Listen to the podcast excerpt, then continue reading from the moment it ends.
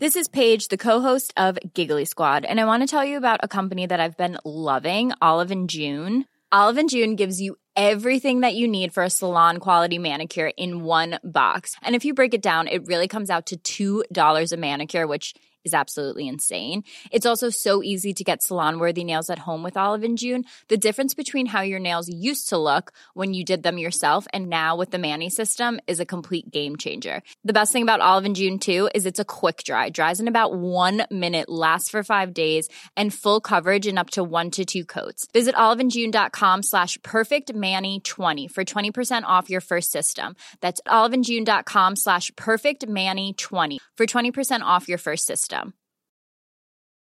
Hiring for your small business? If you're not looking for professionals on LinkedIn, you're looking in the wrong place. That's like looking for your car keys in a fish tank. LinkedIn helps you hire professionals you can't find anywhere else, even those who aren't actively searching for a new job but might be open to the perfect role. In a given month, over 70% of LinkedIn users don't even visit other leading job sites. So start looking in the right place. With LinkedIn, you can hire professionals like a professional. Post your free job on linkedin.com/people today. Burrow is a furniture company known for timeless design and thoughtful construction, and free shipping, and that extends to their outdoor collection. Their outdoor furniture is built to withstand the elements, featuring rust-proof stainless steel hardware, weather-ready teak, and quick-dry foam cushions. For Memorial Day, get 15% off your Burrow purchase at burrow.com/ACAST and up to 25% off outdoor. That's up to 25% off outdoor furniture at burrow.com/ACAST. Mais c'est toujours le paradoxe de la mère et la putain en fait, et ça c'est un des combats féministes qui existent depuis très longtemps, c'est que tu peux être soit l'un soit l'autre, mais tu peux rien être entre les deux. Bienvenue sur Nouvelle École, le podcast pour sortir des sentiers battus où je vais à la rencontre de gens passionnés au parcours atypique. Cette semaine, j'accueille Taous Merakchi, plus connu sous le pseudonyme de Jack Parker. Taous est auteure et féministe. Elle a publié un livre sur les règles et elle n'a pas sa langue dans sa poche. C'était le premier livre que je lisais sur les règles et c'était top. On parle de son cheminement et de comment on passe de misogyne à féministe. On réfléchit à des sujets compliqués comme peut-on rire de tout ? On parle tabou, éducation et représentation des femmes. Elle m'explique le paradoxe de la mère et de la putain et je la questionne naïvement sur tout un tas de choses que je ne connais pas. De nouvelles choses parce qu'il ne faudrait pas que Nouvelle École rentre dans ses propres sentiers battus. J'adore cet épisode, j'adore cette personne et j'espère que vous aimerez tout autant. Pensez à vous abonner sur iTunes ou Apple Podcast, vous êtes de plus en plus nombreux à suivre, ça me fait bien plaisir. Une dernière chose, l'endroit est un peu bruyant, mais ça se calme au fil de l'épisode. Bonne écoute. Déjà, quand je parle de règles 10 minutes sur RMC, je me fais harceler pendant 2 jours par des connards. Donc, oui, j'ai vu que t'étais passé chez Bourdin. Oui. Alors que bon, ça s'est passé ensuite. Ouais, bah c'était horrible. Hein. Je me suis fait insulter, traiter de pute, traiter de féminazie évidemment, hein, parce que avec surtout dans le sens de la mesure. Voilà, et surtout dans l'environnement actuel où il y a des vrais nazis de la vraie vie qui existent encore vraiment. C'est très important de nous comparer à des gens qui veulent tuer d'autres gens. C'est cool. Donc ouais, non, c'était pas marrant, mais en même temps, bah ça a permis à certains corps de presse de se réveiller qui avaient pas forcément parlé de mon livre ou parlé des règles à la base et qui ont vu tout ce buzz autour de cette histoire et qui se sont dit ah finalement il y a peut-être un truc à faire. Ouais, une histoire à raconter quoi. Voilà. En fait, s'il y a une histoire à raconter, il la raconte, mais sinon. Voilà.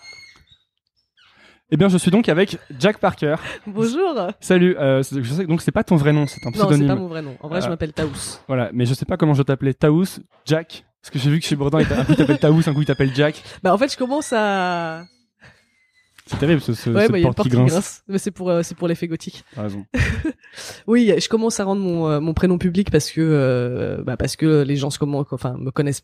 J'atteins des gens qui me connaissent pas d'internet et du coup qui se disent qui est ce Jack Parker qui écrit des livres sur les règles alors que c'est un homme. Non, je ne suis pas un homme. Et donc j'essaye de tabler un peu sur les deux maintenant, mais du coup je suis dans une espèce de dédoublement de personnalité où je sais pas trop. C'est comme moi, j'ai un compte Twitter perso et un compte Twitter pour Nouvelle École et je sais pas. Donc pour tous les trucs professionnels pour l'instant on m'appelle Jack, mais dans la sphère intime personne ne m'appelle Jack jamais. Ok, très bien. Et pourquoi t'avais pris un pseudonyme à la base? Question classique je pense. Oui, classique, mais que maintenant je sais y répondre parce que j'ai répondu plein de fois, donc j'ai ma réponse toute faite. Alors à la base c'était juste mon pseudo sur internet, sur les forums de Mademoiselle où j'ai commencé à écrire. Et je l'ai gardé parce que je voulais pas que les gens se fassent un a priori sur ce que j'écrivais en fonction de mon genre ou de mes origines, parce que je m'appelle Taous Merakchi, donc c'est pas un nom qui c'est pas Céline Durand. et j'avais peur que des gens soit refusent de me lire, soit le lisent avec une idée en tête de elle a écrit ça parce que c'est une femme, elle a écrit ça parce que c'est une femme maghrébine ou machin. Et je voulais juste que ce soit le plus neutre possible et passer en sous-marin dans l'esprit des gens et les forcer à lire ce que j'avais envie de dire, sans que parce que moi, j'ai été extrêmement misogyne quand j'étais jeune, et du coup, je refusais catégoriquement de lire des livres écrits par des femmes et de regarder des films réalisés par des femmes, parce que je pensais que c'était forcément inférieur et nul. Pourquoi tu pensais ça ? Bah parce que c'était ce que la société me renvoyait. On me disait que la littérature de femmes, c'était la chick lit, les BD faites par des femmes, c'était girly. Enfin, tu vois, il y a toujours un adjectif hyper péjoratif qui s'associe aux œuvres créées par les femmes.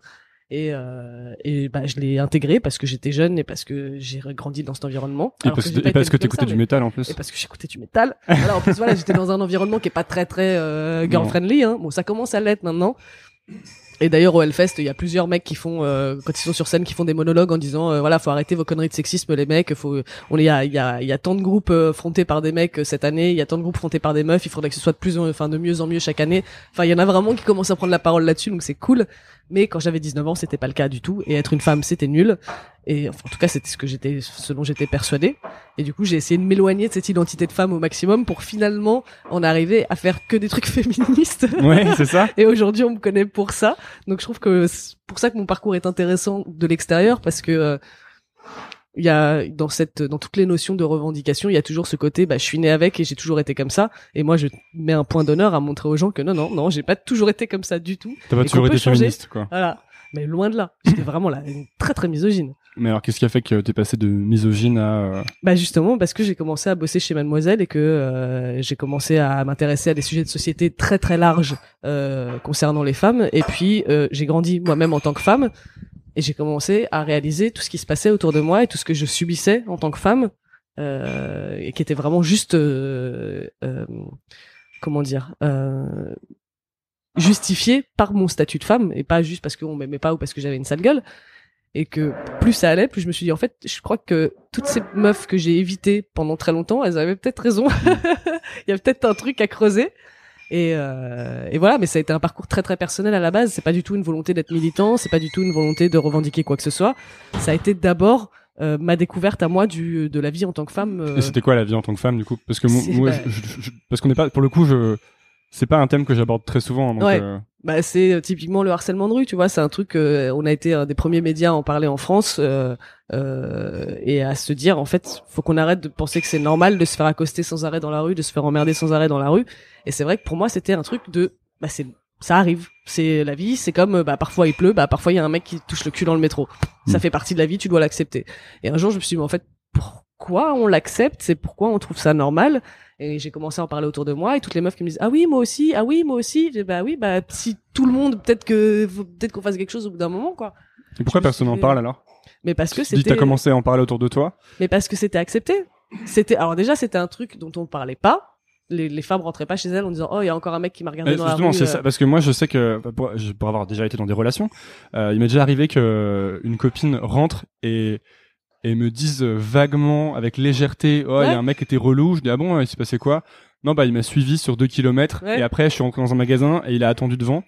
Et après, j'ai dit au mec de le faire partir et il est parti. Et après, j'ai couru. Ouais. Alors, et moi, j'étais là, mais what ? Quoi ? Ça, c'était un truc... Enfin, tu vois, elle le disait sur un ton de la personne qui a vécu ça 1000 fois. Ouais. Et moi, j'étais là, mais c'est un truc de dingue. Mais parce qu'on commence vraiment à le vivre, même avant la puberté pour beaucoup, quoi. Il y en a, leur premier témoignage de harcèlement de rue, c'est quand elles ont 9-10 ans, où t'as des mecs qui s'arrêtent en bagnole et qui te disent t'es bien mignonne, ou qui te klaxonnent, ou qui te sifflent, avant même que t'aies quoi que ce soit de sexuel, on va dire, physiquement. Même si, c'est pas parce que t'as une énorme paire de nichons qu'il faut que ça justifie quoi que ce soit, hein. Mais c'est encore plus fou de se dire qu'il y a des mecs de 30-40 piges qui n'ont aucun problème à accoster des gamines de 12 ans dans la rue, juste parce que c'est des femelles, quoi. Et qu'il faut qu'ils signalent leur territoire en disant, là, ma grande, t'es sur mon territoire, donc du coup, je vais bien te le faire comprendre et tu vas bien flipper, quoi. Et c'est le fait que ça arrive tout le temps depuis aussi longtemps qui fait que les filles en parlent pas, tu penses ? Ça a été tellement intégré. C'est intégré, quoi. Ouais. C'est un truc de la vie quotidienne. C'est même pas la vie de femme, on s'est même pas posé de questions, c'est la vie quotidienne, quoi. C'est, on vit dans une grande ville, on se fait emmerder, point barre, c'est tout, c'est comme ça. Et encore que je suis pas sûr que ce soit beaucoup plus facile enfin, tu croises moins de gens en province. C'est ça. Mais moi, j'ai des histoires tout pareilles de... Non, mais il y en a partout, évidemment. C'est juste une question, effectivement, de fréquence et de... Moi, je sais que je ne peux pas sortir de chez moi sans qu'il se passe un truc. Parfois, c'est juste un regard. Donc, c'est tous les jours. Mais c'est tous les jours, absolument. Et pourtant, je suis pas un canon de beauté. Il y a des jours où je sors, vraiment, j'ai la tête en vrac. Je vais juste acheter des tampons à l'épicerie du coin et je suis en pyjama. Mais il faut quand même que les mecs se signalent à moi et signalent leur présence en faisant... soit en me susurrant un truc à l'oreille en passant, soit... en faisant un vrai tour de quand je passe devant eux, ils me regardent de face et après ils tournent la tête juste un peu avant que je les dépasse pour pouvoir me regarder le cul. Je me retourne dans ces moments-là et je vois effectivement qu'ils sont en train de me mater le cul. Ou alors oh, vous êtes bien belle mademoiselle, mais même pas ils me regardent. Enfin, c'est vraiment juste un réflexe de t'es une femme, il faut que je te fasse il faut que je fasse quelque chose, il faut que je te dise quelque chose. Et je comprends pas à quel point ça peut être aussi normal pour tous ces mecs-là, parce qu'en plus, on a tendance à dire que ça vient d'une certaine catégorie de mecs, ce qui est faux, ça vient de tous les mecs. Enfin, tous les mecs, tout. C'est salaud. Voilà. Tous les mecs, c'est salaud. Toutes les catégories socioprofessionnelles, toutes les ethnies, tout ce que tu veux. Enfin, voilà, il y a beaucoup de débats là-dessus où les gens disent non, c'est que les lascars de cité, c'est complètement faux. Les deux fois où je me suis fait agresser dans ma vie, c'était par un homme blanc. Donc, la fois où je me suis fait... Il y a un mec qui a essayé de me doigter dans le métro. C'était un cadre blanc en costard cravate avec son petit attaché case là, donc t'as fait quoi? Hein? T'as fait quoi? Je vais te tabasser. Ah ouais? Bah oui, parce que ça c'est ce que je fais, parce que c'est mon réflexe, mais malheureusement c'est pas, enfin toutes les meufs ne sont pas capables, soit physiquement soit psychologiquement, d'avoir ce réflexe là. C'est un truc qui est vraiment instinctif et lié à l'adrénaline, et parce que j'ai fait des arts martiaux quand j'étais gamine, et parce que je suis face à un seul mec dans un espace public. Mais demain je me fais attaquer par 5 mecs, j'aurais beau essayer de me défendre, je me fais défoncer, c'est sûr quoi. Et ça je le sais, et c'est un truc avec lequel je vis, avec lequel toutes les femmes vivent quand elles rentrent chez elles un peu tard le soir. C'est là potentiellement il peut m'arriver quelque chose. Et c'est horrible de devoir vivre comme ça à Paris, quoi. Tu t'imagines toujours ce genre de truc dans des pays du tiers-monde hyper reculés, où genre, non, mais c'est acquis que la condition des femmes est pourrie. Bah non, pardon, c'est partout, hein. C'est juste que c'est à des degrés différents, mais c'est partout, quoi. Et c'est ça qui a fait que t'as lancé un peu dans la cause féministe, en quelque sorte. Ouais, c'est de la colère, en fait. C'est vraiment de la colère et de la frustration, et d'un jour où je me suis dit, mais c'est pas juste. C'est pas normal. Et pourquoi on laisse faire ça, quoi? Et ça va demander des générations et des générations de combats, hein. C'est pas, on va pas résoudre le truc nous aujourd'hui. Ce serait quoi résoudre le truc? C'est éduquer les gens différemment. Ça c'est une question d'éducation, en fait. C'est clairement une question d'éducation, bien sûr. C'est une question d'éducation et de prévention, et ça veut dire que c'est pas seulement les parents qui sont responsables, parce que les parents sont pas toujours capables d'éduquer leurs enfants, parce que soit ils sont nuls, soit ils ont pas les moyens, soit ils sont pas dans leur vie. Enfin, il y a plein de contextes différents. Plus quand t'es parent, tu ne vois qu'un certain pourcentage de la vie de ton gosse. Exactement. Voilà. Il y en a qui sont complètement aveugles, et il y a des gamins qui cachent très très bien leur double vie. Mais donc du coup, c'est l'environnement social, c'est à l'école, c'est dans la rue, c'est entre potes. C'est justement quand on est un mec et qu'on a un pote qui fait une blague sexiste, raciste ou homophobe, c'est le reprendre et ne plus laisser passer ce genre de truc par défaut, où en fait on se dit non mais c'est normal, c'est Gustave, il est un peu comme ça.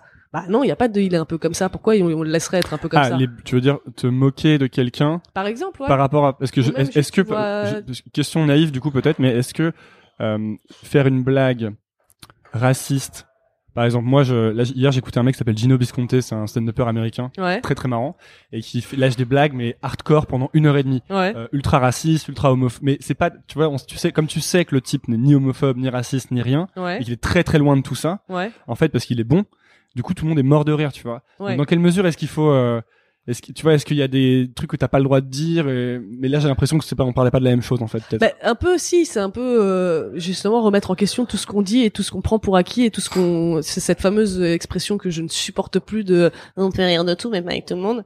Toi tu penses qu'on peut pas rire de tout? Je pense qu'on peut rire de tout. Tout seul. Mais ouais, il faut choisir son contexte, il faut choisir la façon de le faire aussi, parce que le problème avec les blagues racistes, homophobes, sexistes, etc., c'est qu'on rit sur exactement les mêmes choses que des gens disent au premier degré. C'est-à-dire que moi, en étant d'origine maghrébine, on me fait des blagues sur le couscous, on me fait des blagues sur le rail, on me fait des blagues sur la danse du ventre, on me dit retourne dans ton pays, on laisse pas son portefeuille à côté de moi en me disant sinon tu vas me le voler.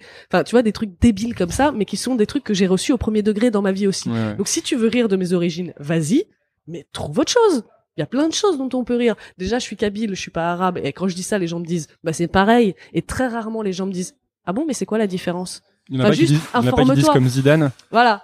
Il y en a qui disent ça, par exemple. Mais ça s'arrête là. Et du coup, si tu fais l'effort de t'informer, Si tu fais la démarche de t'informer sur la personne et sur ses sensibilités et sur ce qu'elle est, après tu peux faire des blagues qui sont un peu plus fouillées. Enfin moi j'ai des potes maintenant qui me font des blagues hyper ciblées sur la Kabylie, bah ça me fait mourir de rire parce que je sais que ça vient d'un apprentissage de leur part, parce qu'ils m'ont écouté, parce qu'ils m'ont respecté, parce qu'ils savent ce que je suis capable d'accepter ou pas. Après je vais mourir. Après, j'ai pas mal de potes humoristes qui sont pas du tout d'accord avec moi là-dessus, et je comprends que ce soit difficile parce que du coup, ça veut dire qu'on leur interdit plein de choses. Mmh. Et moi, je vois pas ça comme une interdiction, je vois ça comme une autorisation de réfléchir autrement. Tu vois, on t'enlève pas une liberté. En réalité, on te demande juste de réfléchir à d'autres méthodes et considérer d'autres façons de rire des mêmes choses, mais avec un peu plus de recul, un peu plus d'inventivité, enfin, fais pas les mêmes blagues que le FN, quoi. Parce que le FN, c'est pas des blagues. Et que moi, je me suis fait traiter de bougnoule au premier degré dans ma vie. Donc, du coup, quand mes potes me disent la bougnoule, eh ben, ça me fait pas marrer. Parce que c'est un truc que j'ai vraiment vécu, et y a vraiment des gens qui veulent que je retourne dans mon pays alors que je suis né en France, quoi. Après, pour le coup, c'est pas une excellente blague, quoi. Bah non, pas trop, non. Donc, mais après, voilà, moi, il y a plein de moments où je rigole face à des blagues homophobes, sexistes ou racistes, etc. Enfin, qui sont considérées comme telles, parce que justement, elles sont bien faites et elles font pas mal. Et ça, il y en a beaucoup qui sont pas d'accord avec cette idée que les blagues ne doivent pas faire mal. Moi, c'est un peu mon idée de l'humour, c'est pas fait pour faire mal, c'est fait pour rassembler. Et il y en a plein qui disent bah non, mais à partir de là, on fait plus rien et on peut plus rien dire et on peut plus rire de rien. Je suis presque un peu d'accord en fait. Moi, je suis presque du camp où moi j'ai l'impression que l'humour ça doit être un truc très très violent, tu sais. Oui. Que mais très très violent quoi, presque dérangeant, tu vois. J'ai l'impression que du coup ça fait sortir des trucs des rires que t'attendais pas un peu, tu vois. Mais le truc c'est que le problème c'est après c'est une question de frontière entre l'humour et le monde réel. Et surtout tu sais tu sais pas qui est ton public. C'est-à-dire qu'il y a des gens pour qui tu vas faire une blague, qui vont se dire, tu vois, des gens comme toi et moi, ils vont se dire, je sais que c'est pas vrai, mais ça me fait rire justement parce que c'est pas vrai.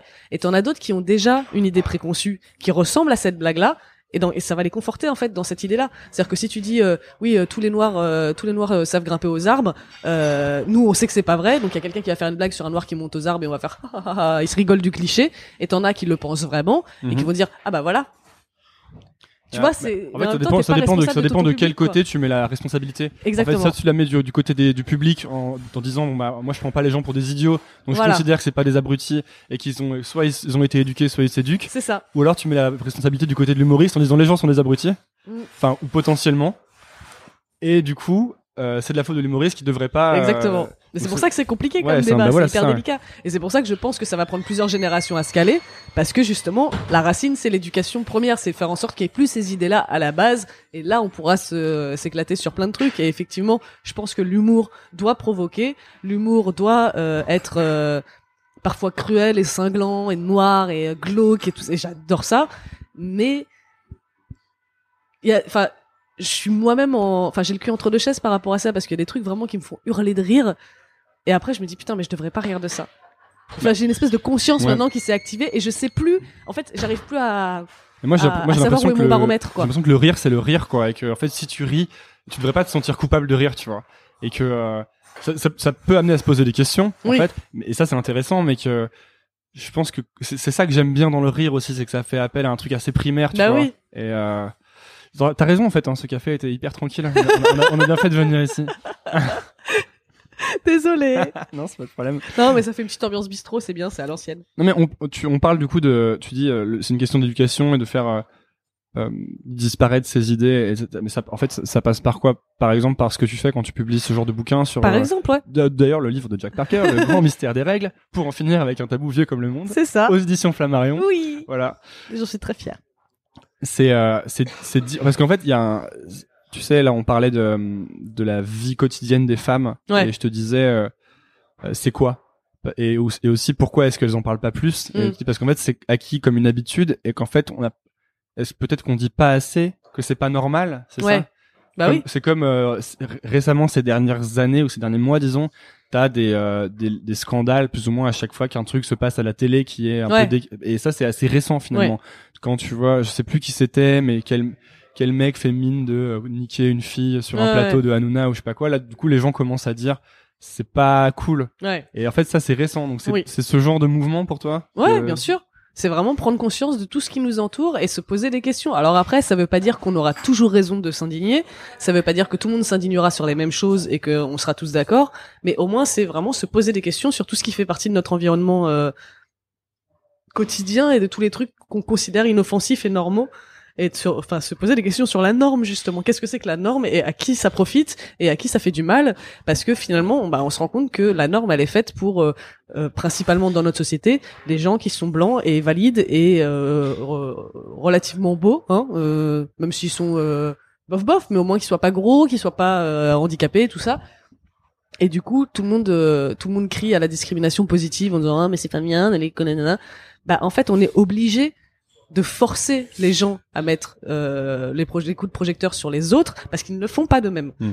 Et je parlais il y a pas longtemps avec une personne à qui je disais tu vois, par exemple le débat sur le voile en France, on voit rarement de femmes voilées en parler à la télé. On invite rarement les femmes voilées pour en parler. Il me dit mais si l'autre jour il y avait machin qui a été invité. Je fais OK, et qui étaient les autres invités? Incapable de me le dire. Et en fait, à partir du moment où tu peux citer la personne qui fait partie d'une minorité que tu as vue pour contrer mes arguments, c'est qu'il y a un problème, parce que tout le reste, tu peux pas le citer. C'est comme si je te disais, cite-moi un homme politique blanc français. J'en ai plein, moi. Voilà, t'en as plein. Alors, cite-moi une femme voilée, connue, militante. Aucune idée. Voilà.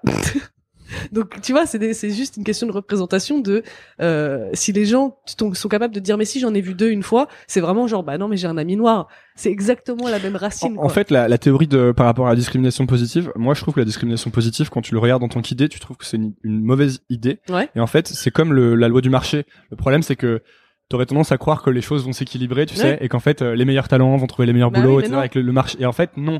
Donc, tu te rends compte qu'il y a besoin d'une dose de régulation. Exactement. En fait, d'introduction d'un autre facteur dans l'équation, pour que pour pouvoir rééquilibrer un peu, parce que sinon ça n'arrivera jamais en fait. Voilà. Le truc où tu te dis mais si en fait il faut pas faire de discrimination positive parce que du coup c'est des gens moins bons qui accèdent au job, etc., tu vois, ce genre de truc.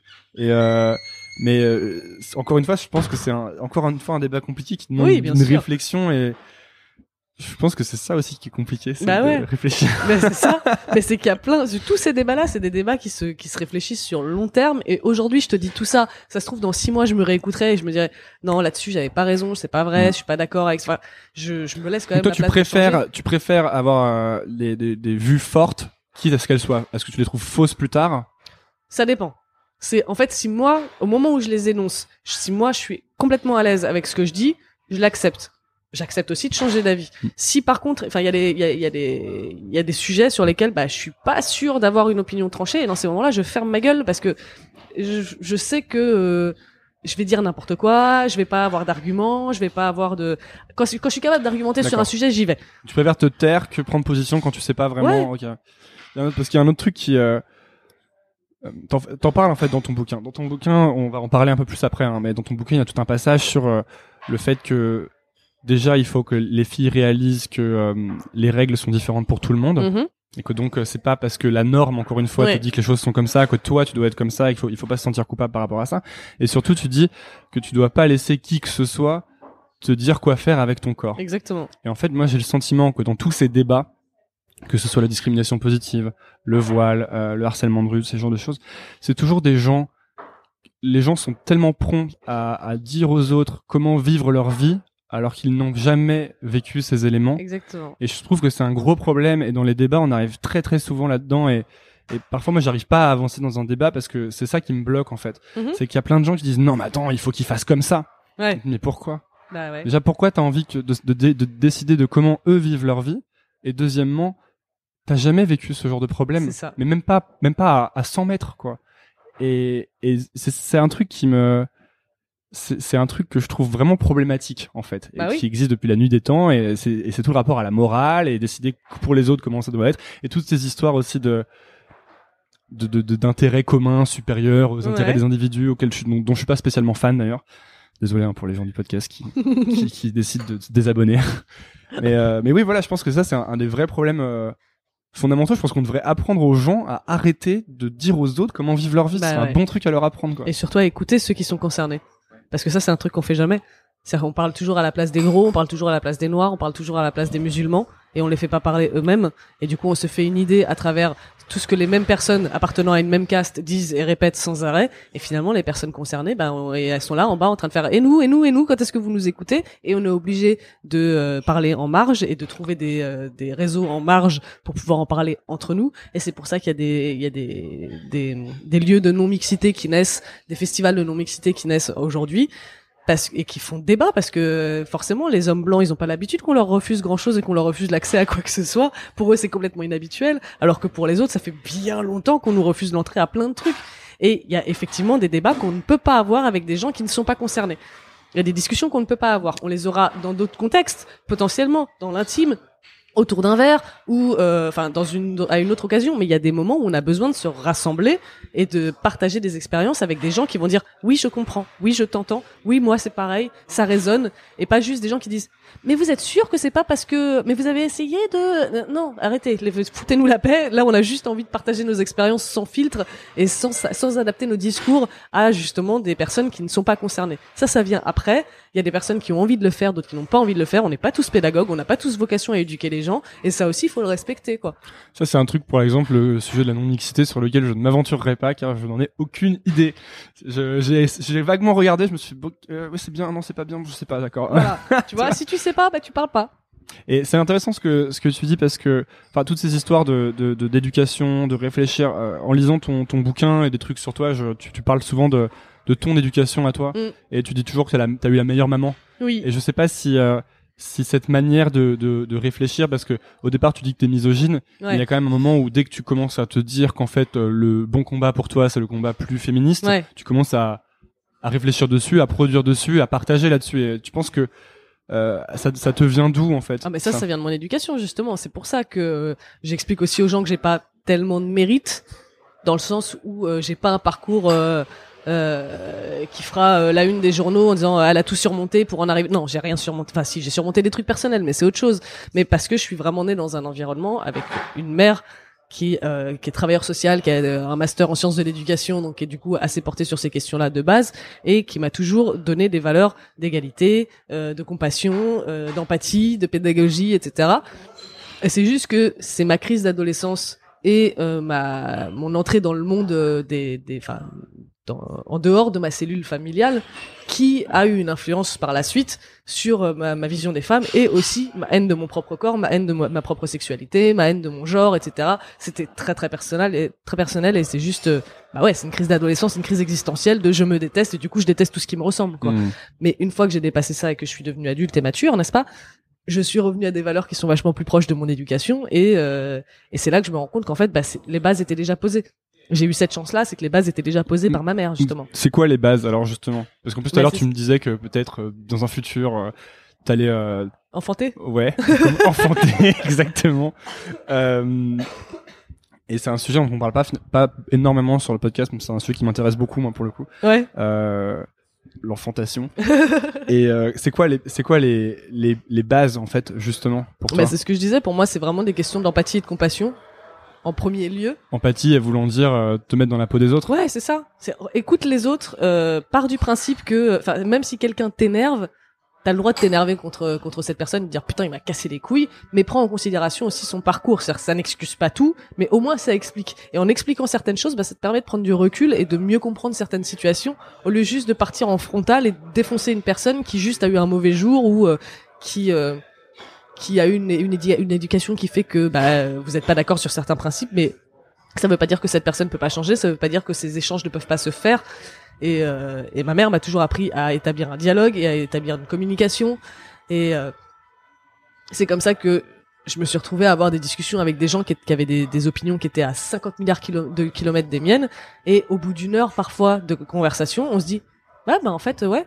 On a eu raison de s'écharper et de se dire mais non, tu dis de la merde, parce que maintenant on arrive à un point, ouais, de... Et je plante des graines, en fait, et les gens plantent des graines en moi aussi, et pour moi c'est vraiment la notion de vaste communication. Ouais, et il y a des jours où j'ai pas cette patience, il y a des jours je dis juste va te faire enculer, laisse-moi tranquille, ouais. D'ailleurs, j'essaie de corriger mon vocabulaire, parce que va te faire enculer n'est pas une insulte très safe, elle est problématique, parce que qu'est-ce qu'il y a de mal dans le fait de se faire enculer concrètement?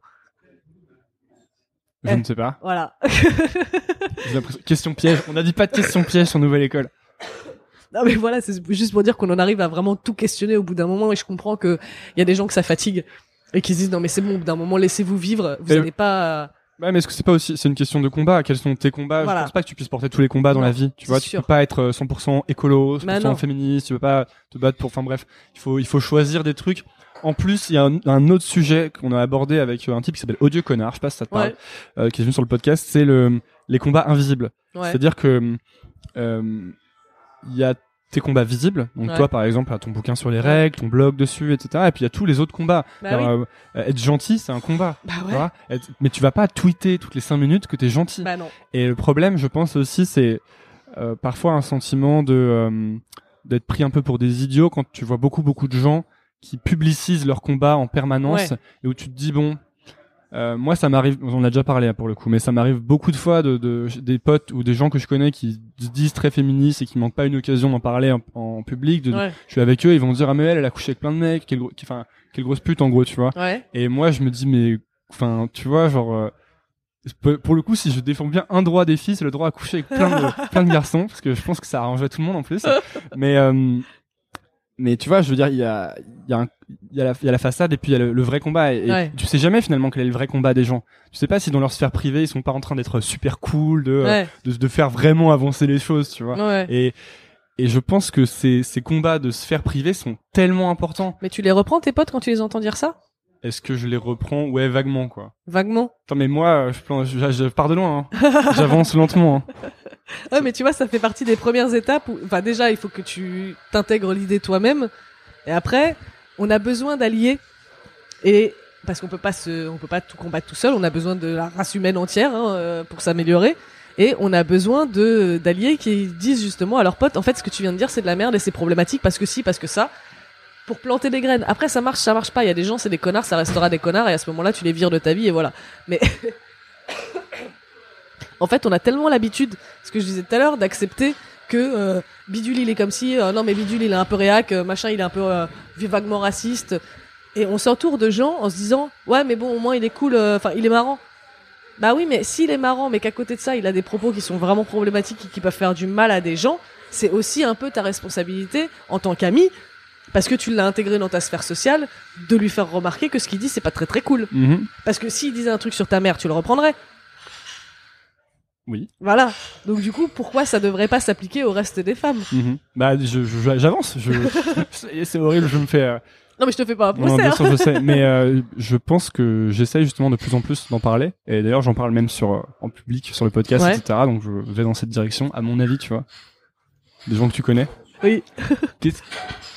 Ah, pardon. Le fameux bar tranquille. C'est mon QG. Sans interruption. J'ai raté. Je pensais qu'on serait au calme, j'ai raté. Et alors, pourquoi t'as choisi... Il y a des questions qu'on t'a déjà posées, hein, mais pourquoi du coup, dans toutes ces directions, dans toutes ces tangentes possibles, en fait, t'as choisi de partir sur les règles? Parce que les règles, c'est un excellent cheval de Troie. C'est-à-dire que, en faisant mes propres recherches, donc si tu m'aurais dit, il y a 4 ans que j'écrirais un livre sur les règles, je t'aurais regardé comme si tu descendais de l'espace. Mais en faisant donc mon propre cheminement féminisme, en lisant de plus en plus de blogs personnels, des trucs, des Tumblr un peu alternatifs, chelous sur body positive et sex positive et tous ces trucs qui sont vraiment dans le féminisme actif, très concret, je suis tombée sur plein de sujets sur les règles. Et je me dis mais pourquoi ça revient tout le temps? Pourquoi qu'est-ce qu'on vient mêler les règles à ça? Qu'est-ce que ça vient foutre là-dedans?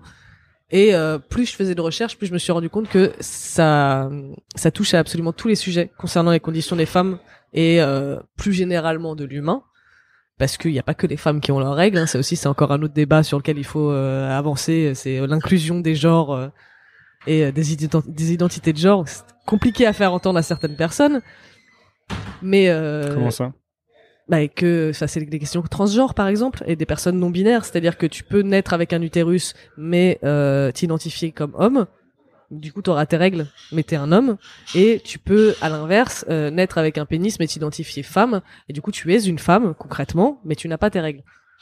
Donc, et nous, on grandit toutes avec cette phrase de, quand on a nos règles, de, ça y est, t'es une femme maintenant. Mmh.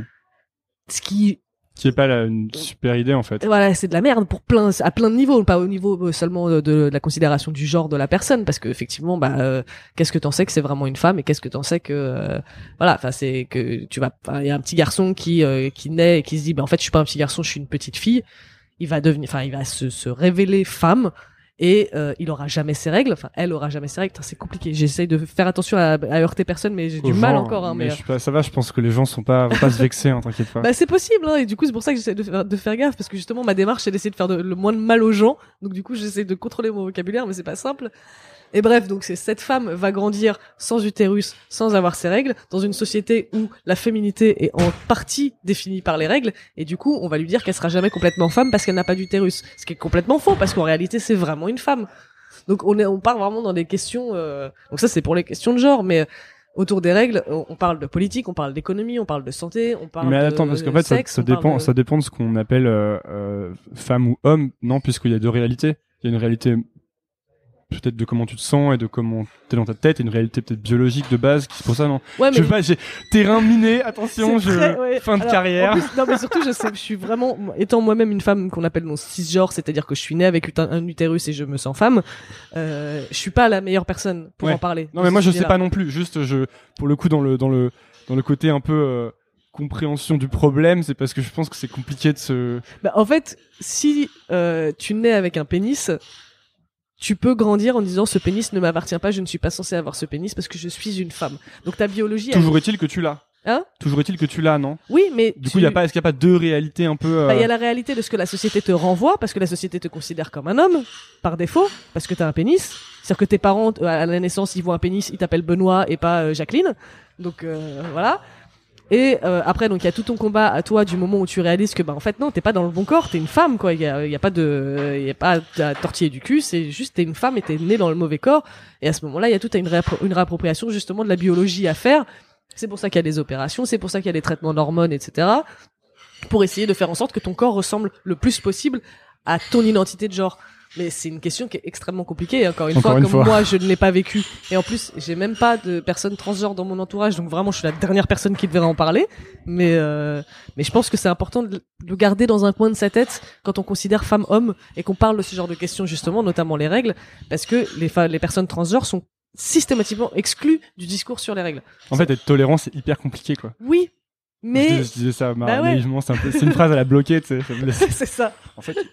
Oui, non, mais c'est vrai que c'est compliqué. C'est pour ça qu'il y a plein de gens qui disent, oh non, mais ils commencent à pencher la tête par la fenêtre, à dire, oh non, non, non, c'est la merde, je vais rester chez moi. Et je comprends ce réflexe-là parce qu'effectivement, plus ça va, plus on rajoute des trucs avec le vocabulaire inclusif, avec le harcèlement de rue, avec les questions de genre, avec tout un tas de trucs. Et du coup, si toi t'as 40 trains de retard, forcément l'idée de rattraper tout ça, ça te pétrifie quoi. Et donc ton premier réflexe, ça va être de dire non non non non, c'est de la merde, laissez-moi tranquille, venez on garde les choses simples, mais parce que les choses sont simples pour toi. Mais du coup, ça veut dire qu'il faut faire attention au fait que c'est pas simple pour tout le monde et t'es pas tout seul sur cette planète. Et du coup, il faut prendre en considération le fait que il y a des gens pour qui c'est super compliqué quoi, et à des degrés très différents. C'est-à-dire qu'une femme n'aura pas les mêmes combats qu'une femme trans, qui n'aura pas les mêmes combats qu'une femme noire, qui n'aura pas les mêmes combats qu'une femme trans noire. Enfin, il y a plein de degrés. Et c'est pour ça qu'on a aussi besoin de ces espaces de non-mixité dont je parlais tout à l'heure. C'est parce que, il y a des mouvements qui ne peuvent pas, c'est-à-dire qu'il y a un mouvement chapiteau qui est le féminisme, mais en dessous, il y a plein de ramifications. Et pour être le plus inclusif possible, ça demande de se poser des vraies questions et de faire attention à trouver sa place et à pas marcher sur les autres, quoi. Parce qu'on est beaucoup. Et du coup, on est toujours en train de regarder à droite, à gauche alors attends, j'ai dit ça, mais est-ce que ça n'a pas fait de mal à ma voisine? Non, c'est bon. Et elle va dire ça, mais moi, ça va me faire du mal à moi. Enfin, c'est sans fin, quoi. Donc, je comprends que ce soit épuisant pour beaucoup de personnes. Je sais pas si c'est sans fin. Peut-être que c'est juste un principe général de vie de pas avoir trop de mal à remettre en question ses préjugés. C'est ça. C'est plus un principe général. C'est parce qu'en fait, tu vas pas aller dans chaque case et voir comment ça se passe et tu vois, et faire un dictionnaire de tout ce que tu dois penser. Mais tu peux avoir des principes généraux, qui sont difficiles à appliquer, hein. Bien sûr. Tout le monde a ces trucs ancrés qui sont vraiment ancrés profondément. Et même les gens les plus tolérants du monde, je pense que tu peux les mettre face à un truc où ils font, non, ça c'est de la merde. Oui. Tu vois. Oui. Et donc, je pense que c'est plus une espèce de posture de l'esprit, de se dire à chaque fois que on me parle d'un sujet et que je sens un peu une sorte de d'agacement ou d'irritation à l'intérieur. En fait, je pense qu'il faut arriver à s'observer et voir cette irritation, voir cet agacement. Comprendre d'où elle vient. Voilà. pourquoi est-ce que je sens ça? Pourquoi est-ce que pourquoi est-ce que mon identité se sent agressée face à ce truc-là, en Exactement. Fait. Je pense que c'est ça la vraie question. Et du coup, si t'arrives à mettre ce principe général un peu, tu t'avances plus facilement. T'avances. Et encore une fois, tu vas pas, du coup, enfin, je pense que c'est utopique, mais tu penses aussi sûrement d'attendre des gens du jour au lendemain la tolérance ultime. C'est pour ça que je te disais tout à l'heure que je pense que ça va prendre plusieurs générations. C'est parce qu'il faut inculquer ce principe-là très tôt. Et sauf qu'il y a des gens, aujourd'hui, qui ont 45 ans, ça va être difficile de les faire. Ouais. Et ça, c'est tellement intéressant dans ton bouquin. Pour moi, c'est la partie la plus intéressante. C'est alors, ça commence sur, déjà, les règles, on en parle nulle part. Ouais. Et c'est tellement vrai. C'est marrant qu'il faille il faut que je lise ce truc pour me dire, c'est vrai en fait. Bah oui. Même dans Walking Dead, ce qui est quand même ouf. Ce qui est quand même dingue. Mais après, dans Walking Dead, j'aurais tendance à penser qu'ils ont beaucoup de tampons à disposition pour le coup. Mais ils en parlent pas. Aucun moment. C'est vrai que les mecs vont tout le temps chercher des mouchoirs, des trucs, et à aucun moment il y a une expédition. Et ça coûterait rien de mettre un plan où tu dis juste la meuf, elle prend tout le rayon de tampons et de serviettes hygiéniques et elle le fout dans son chariot. Et ça coûte que dalle, hein. C'est une seconde de plan. Tu mets ça avec les mouchoirs, avec le PQ, avec le machin, et juste pour me rappeler que il y a ça aussi qui existe. Alors qu'il y a tout un arc autour d'une femme enceinte qui essaie d'avorter, de faire un test de grossesse, et ça on le trouve, il y a pas de souci. Mais par contre, quand il s'agit de parler des règles, on n'en parle pas du tout. Ouais. De toute façon, c'est pas je trouve que c'est une série vraiment nulle après la première saison, mais bon. et donc il y a Walking Dead, mais il y a tout le reste. Ça va des bouquins de SVT en fait, où genre c'est le début, aux pubs où en fait on ne représente jamais les choses comme elles sont. Et en fait, surtout, vraiment le truc qui m'a frappé, c'est que je me suis dit, dans tous les romans que j'ai lus, il y a aucun moment où on en parle. Bah ouais. Et même pas dans les trucs genre les Rois maudits, où tu te dis le mec il va loin, tu vois, il pourrait en parler. Et ça, c'est dingue en fait. Alors que des gens qui vomissent, des gens qui vont aux toilettes, des gens qui sont malades, des gens qui pissent dans les bois, il y en aura plein quoi. Et tu sais quoi, en lisant le bouquin, je parlais de ce truc, tu sais, tu sens une sorte de réaction à l'intérieur. En lisant ton bouquin, tu parles des règles à toutes les pages, et moi j'étais là au début, je me sentais presque ça me gênait. Bah oui. Tu vois, je lisais ça, j'étais là, putain, c'est chelou ce truc, c'est bizarre quoi. Et je me disais, c'est marrant que tu te sentes comme ça, et tu vois, ça révèle un truc, je pense.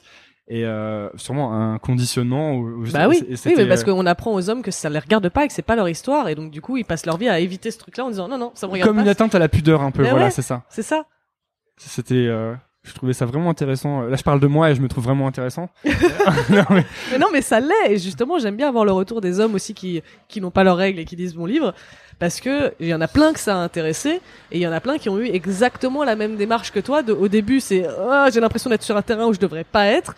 Et finalement, tu te laisses prendre et tu te dis, oui, en fait, je ressors grandi et informé, et finalement, je suis plus fort de ces informations-là, et ça va me servir dans la vie pour le vrai, quoi. Et et en plus, là, je parlais du fait qu'on en parle nulle part, mais c'est pas ça le problème, c'est qu'en plus, non seulement on en parle nulle part, mais quand on en parle depuis la nuit des temps, c'est pour dire que c'est de la merde, quoi. Oui. Et que si tu prends les 3 religions monothéistes, t'en mets des extraits dans ton bouquin, c'est génial quoi, c'est en fait c'est impur, et c'est source de toutes les maladies, tous les invasions de sauterelles, etc. Voilà. C'est ça quoi. Et en plus toi tu donnes un autre exemple d'un type encore plus barré, c'est Pline l'ancien. Qui, je sais plus ce qu'il dit d'ailleurs, mais il dit tout un tas de trucs, à savoir que les femmes, quand elles ont leurs règles, elles ternissent les miroirs, elles font tourner le vin. Oui, elles font tourner le vin. Si elles se font mordre par un chien, si elles passent à côté d'un chien, la morsure de ce chien devient ensuite venimeuse. Elles font tomber, elles font faner toutes les récoltes. Franchement, c'est ce que je dis aussi dans le bouquin, c'est que si les règles avaient vraiment ce pouvoir-là, le patriarcat, ça n'existerait pas. Hein. Ouais, ce serait Carrie en fait. Voilà. Mais vous seriez tous nos esclaves depuis très très longtemps. Ouais. Si on avait le pouvoir de faire tout ça avec nos règles, les femmes seraient au top du top de la société. Hein. Ah d'ailleurs, si Carrie, c'est un des premiers exemples de où on parle. Et d'ailleurs, c'est marrant que ça soit un peu associé à un élément de puissance. Film. Du coup, à la fin, elle finit par tuer tout le monde. En fait, c'est ça c'est un peu ambigu, le traitement de la puberté dans Carrie. Moi, je l'aime beaucoup parce que, je suis fan de films d'horreur avant tout, d'une part, et parce que j'adore quand le féminin est monstrueux. C'est un livre, Carrie. Non mais ça, je déconne. Bien sûr. Mais, j'avoue que je n'ai pas lu le livre. Voilà. Mais, par contre, j'ai vu toutes les adaptations et toutes les suites, hein. Mais, OK. Ryan Reynolds here from Mint Mobile. With the price of just about everything going up during inflation, we thought we'd bring our prices down. So to help us, we brought in a reverse auctioneer, which is apparently a thing. Mint Mobile Unlimited Premium Wireless. How to get 30, 30, how to get 30, how to get 20, 20, 20, how to get 20, 20, how to get 15, 15, 15, 15, just $15 a month? Sold! Give it a try at mintmobile.com/switch. $45 up front for 3 months plus taxes and fees. Promo rate for new customers for limited time. Unlimited more than 40 gigabytes per month slows. Full terms at mintmobile.com. Millions of people have lost weight with personalized plans from Noom. Like Evan, who can't stand salads and still lost 50 pounds. Salads generally for most people are the easy button, right? For me, that wasn't an option. I never really was a salad guy. That's just not who I am. But Noom worked for me. Get your personalized plan today at Noom.com. Real Noom user compensated to provide their story. In 4 weeks, the typical Noom user can expect to lose 1 to 2 pounds per week. Individual results may vary. Mais en fait, j'adore le féminin monstrueux. C'est un truc qui me fascine depuis très longtemps. Et en même temps, c'est hyper ambigu parce que du coup, ça renforce des trucs moyenâgeux et de l'Antiquité qui définissent déjà la femme comme monstrueuse et qui ont servi à nous assouvir, à nous opprimer. Genre et, l'exorcisme, etc. Voilà. L'exorciste. Tu vois, typiquement, ce genre de truc où tu te dis, waouh, c'est trop bien, c'est la femme qui a le pouvoir, elle détruit tout, et en même temps, bah non, ça monstre. S'appuie sur des trucs que, voilà, on rappelle que la femme est un monstre, on rappelle que la femme détruit, on rappelle que si la femme a du pouvoir, eh ben, ça va mal tourner. Donc, du coup, c'est un peu ambigu, et en même temps, bah, c'est quand même jouissif à voir, quoi. En fait, ça me fait penser à un truc, il y a mon grand-père qui est mort. Boum! Bombe lâchée. Ça s'est fait. Récemment, et on est allé à la messe. Parce que, et en fait, la messe, c'est un truc auquel moi je vais jamais, c'est pas trop mon truc, ma tasse de thé. Ouais. Mais bon, donc là on y était. Et il y a un truc qui m'a frappé, c'est que j'ai trouvé que ça faisait vraiment illustration de folie collective, en fait, j'ai trouvé. Ouais. Et que le type qui donnait la messe, donc, en fait, j'avais l'impression qu'il racontait des j'espère que ça va pas choquer des gens sur le podcast, mais qu'il racontait des aberrations et que tout le monde hochait la tête. Et notamment à un moment où pour moi c'était le summum, c'est quand il a dit que il parlait de Marie. Il disait que Marie, c'est marrant parce que en cérémonie, il parle pas du tout du mort, il parle que de Jésus, ouais, de Dieu et de Marie. Il disait que Marie était géniale en quelque sorte parce que non seulement elle avait eu un gosse qui était un dieu, ouais, mais qu'en plus elle l'avait eu sans salir quoi. Et donc le mec en fait, je trouvais moi que il te met un modèle de base déjà. Tu te dis c'est la religion dominante en Europe depuis 2000 ans. Et le mec te met un modèle de base où en fait il faut tendre vers j'ai un gosse mais sans baiser quoi. Ouais. Mais c'est toujours le paradoxe de la mère et la putain en fait, et ça c'est un des combats féministes qui existent depuis très longtemps, c'est que tu peux être soit l'un soit l'autre mais tu peux rien être entre les deux. C'est-à-dire que quand tu es une femme, tu es soit mère soit putain. C'est-à-dire qu'il y a deux cases et qu'en fait si tu fais un effort pour t'en distancier, on va forcément te ramener à une des deux, c'est ça? Voilà, c'est que tu dois être soit pure monogame, vierge avant le mariage et parfaite en tous sens et dévouée à ta famille et à tes enfants, soit tu fais autre chose et à ce moment-là bah t'es une pute et t'es une traînée et t'es une impie, une hérétique et machin et si tu regardes bien la plupart des œuvres, que ce soit au cinéma, dans la littérature, etc., il y a toujours cet archétype-là. Il y a toujours la vierge et la putain ou la mère et la putain. Et la mère qui devient putain pour les besoins du film, voilà, qui revient mère à la fin parce que c'est la fin de rédemption. En effet, ouais. Et ça me fait penser à un truc que j'ai lu récemment, un bouquin, tu sais, c'est King Kong Theory. Ouais. Et elle parle de ça beaucoup du problème de la féminité, de la case en fait. Ouais. Et c'est dans son bouquin, il y avait des choses qui me faisaient penser à ça aussi, où en fait il y a une définition de ce que doit être la féminité, ouais, qui est représentée comme la norme, et en fait s'en écarter. Bah, c'est assez dangereux parce que non seulement la société t'en veut, mais toi tu t'en veux aussi. Exactement. Puisque la norme ne t'accepte plus, voilà, en fait. Donc c'est pour ça que... Et en fait les femmes, moi j'en parle parce que j'en parle de plus en plus avec même ma famille, ma grand-mère, ma mère. Moi ça m'arrive d'entendre pas forcément ma grand-mère, mais des femmes âgées dire « Oui mais elle est pas bien dans sa peau, regarde, elle est pas féminine. » Ouais. Tu te dis mais en fait c'est parce qu'elle met pas des talons et qu'elle se maquille pas que tu. C'est qu'elle met sa féminité ailleurs quoi. Bref, moi je débarque hein, donc désolé. Non mais moi aussi en vrai on débarque tous hein, on a des degrés plus ou moins différents, mais moi je suis pas une experte en études de genre et de féminisme, c'est juste du vécu bon et des constats et voilà. Hein, et un peu de bon sens. Et voilà, aussi. Mais j'ai pas la vérité absolue et je m'en suis jamais vantée et j'invite tout le monde enfin si je dis une connerie, j'invite toujours les gens à me dire là t'as dit une connerie et à m'expliquer pourquoi, pour que je puisse grandir et apprendre, parce que j'ai toujours à apprendre. Et je pense que c'est dans ces combats-là on a besoin d'humilité justement aussi. On a besoin de se dire, bah en fait, on vient tous d'endroits différents, on n'a pas tous les mêmes armes, et parfois on dit de la merde, et ça arrive, c'est pas grave. Du moment que ton être entier n'est pas un bâton de merde, tu peux toujours réparer les choses, on va dire, quoi. Et ça, c'est important, je pense, parce que t'en parles aussi à un moment, donc tu dis, enfin, là, tu dis qu'il faut pas oublier que les autres, chacun vit dans un endroit différent et que chacun a son parcours à faire. Ouais. Il y a autre chose, t'en parles, c'est tu dis, il faut pas oublier. Tu sais, on a tendance à se couper du passé. Ouais. On dit, oh là, ils étaient vraiment tarés dans le passé. Exactement. Et ça s'applique à plein de choses. C'est pas du tout que le féminisme, hein. Oui. Quand tu vois les gens dire, oulala, les nazis, vraiment, ils étaient tarés, hein. Ouais. C'était vraiment une époque où il pouvait se passer n'importe quoi, hein. Tu sais, en fait, t'es à une époque où il se passe plein de choses. Et ouais, donc tu parles de ça à un moment. Tu dis, je crois que c'est pas, donc c'est forcément par rapport aux règles. Là, je me suis un peu perdu dans mon fil de pensée. Qu'est-ce que tu dis déjà? Tu dis qu'il faut pas, tu dis qu'on, voilà, c'est pas parce que à une époque il y a eu des choses aberrantes qui se passaient, qu'il faut croire que déjà on a aucun lien avec ces gens du passé, et qu'en plus que c'est fini, quoi. Ouais, et qu'ils sont si loin que ça, parce que effectivement, enfin, tu vois, rien que l'idée que l'utérus puisse se balader dans le corps à la recherche d'un bébé, ça existait encore au XVIIIe siècle, hein. Donc nous on rigole parce que c'est l'Antiquité, mais c'est resté chez les médecins pendant très très très longtemps. Mais moi j'ai envie de dire, ça c'est un truc que j'ai envie de dire en lisant ton bouquin, que c'est compréhensible parce que tellement ça a avancé hyper vite récemment, mais pareil avec la technologie. Oui. Enfin les mecs ils ont quand même écrasé du blé avec des bâtons pendant, tu vois. Donc ça c'est pas un truc qui me surprenait limite.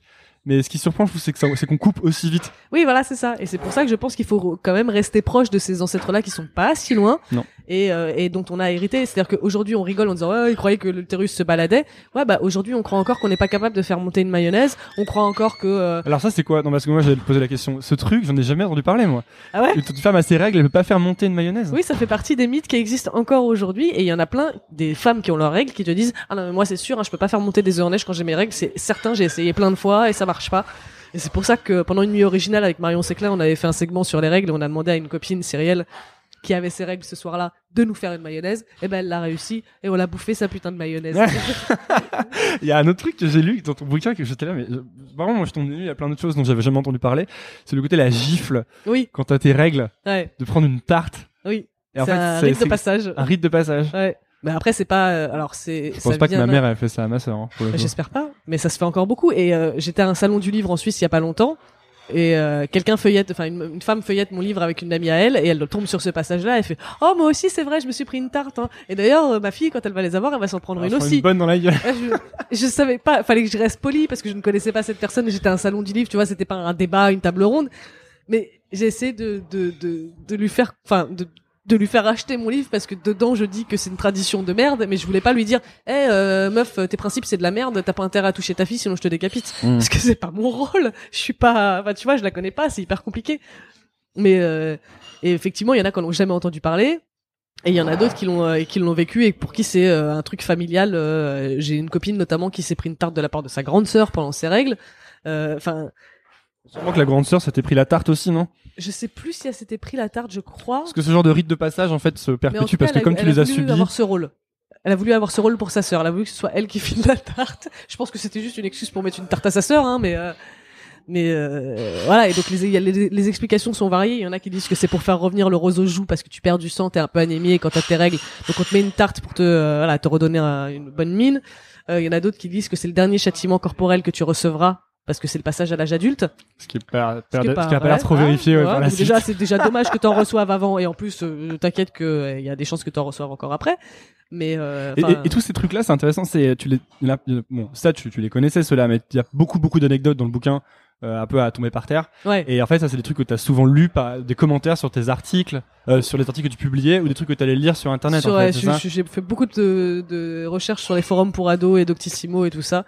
Et c'est là que... Ce qui montre qu'il y a un gros déficit d'information, en fait. Complètement. C'est là vraiment que j'ai réalisé, voilà. C'est là que j'ai réalisé à quel point bon, là, c'était des jeunes filles, en l'occurrence, qui n'en savaient rien du tout et qui vont sur les forums pour poser des questions en disant les filles, moi il m'arrive ça, est-ce que vous pouvez m'aider? Et là il y a des nanas qui arrivent en disant alors t'inquiète, moi je vais t'aider, je sais tout, et elles disent des trucs mais aberrants, mais qui n'ont aucun sens, et du coup les autres filles disent oh merci beaucoup, je vais faire ça, et du coup on est reparti pour un cycle de désinformation et d'ignorance. C'est quoi, c'est des gouttes de citron à la pleine lune, genre de... alors il y en a une, celle que je préfère, c'est si tu veux faire venir tes règles parce que c'est un peu la honte de pas les avoir à 13 ans, tu te mets un doigt dans le cul et faut que tu pousses jusqu'à ce que ça craque ou un truc comme ça. Enfin, c'est complètement absurde, quoi. Ou d'autres qui disent ouais, il faut utiliser des tampons pour filles vierges. Ça n'existe pas, hein. Et on croit encore que les tampons dépucellent, ce n'est pas vrai. Donc elles utilisent encore le terme dévierger, genre j'ai peur de me faire dévierger. Pour moi, c'est le 18e siècle, hein, ce discours-là, quoi.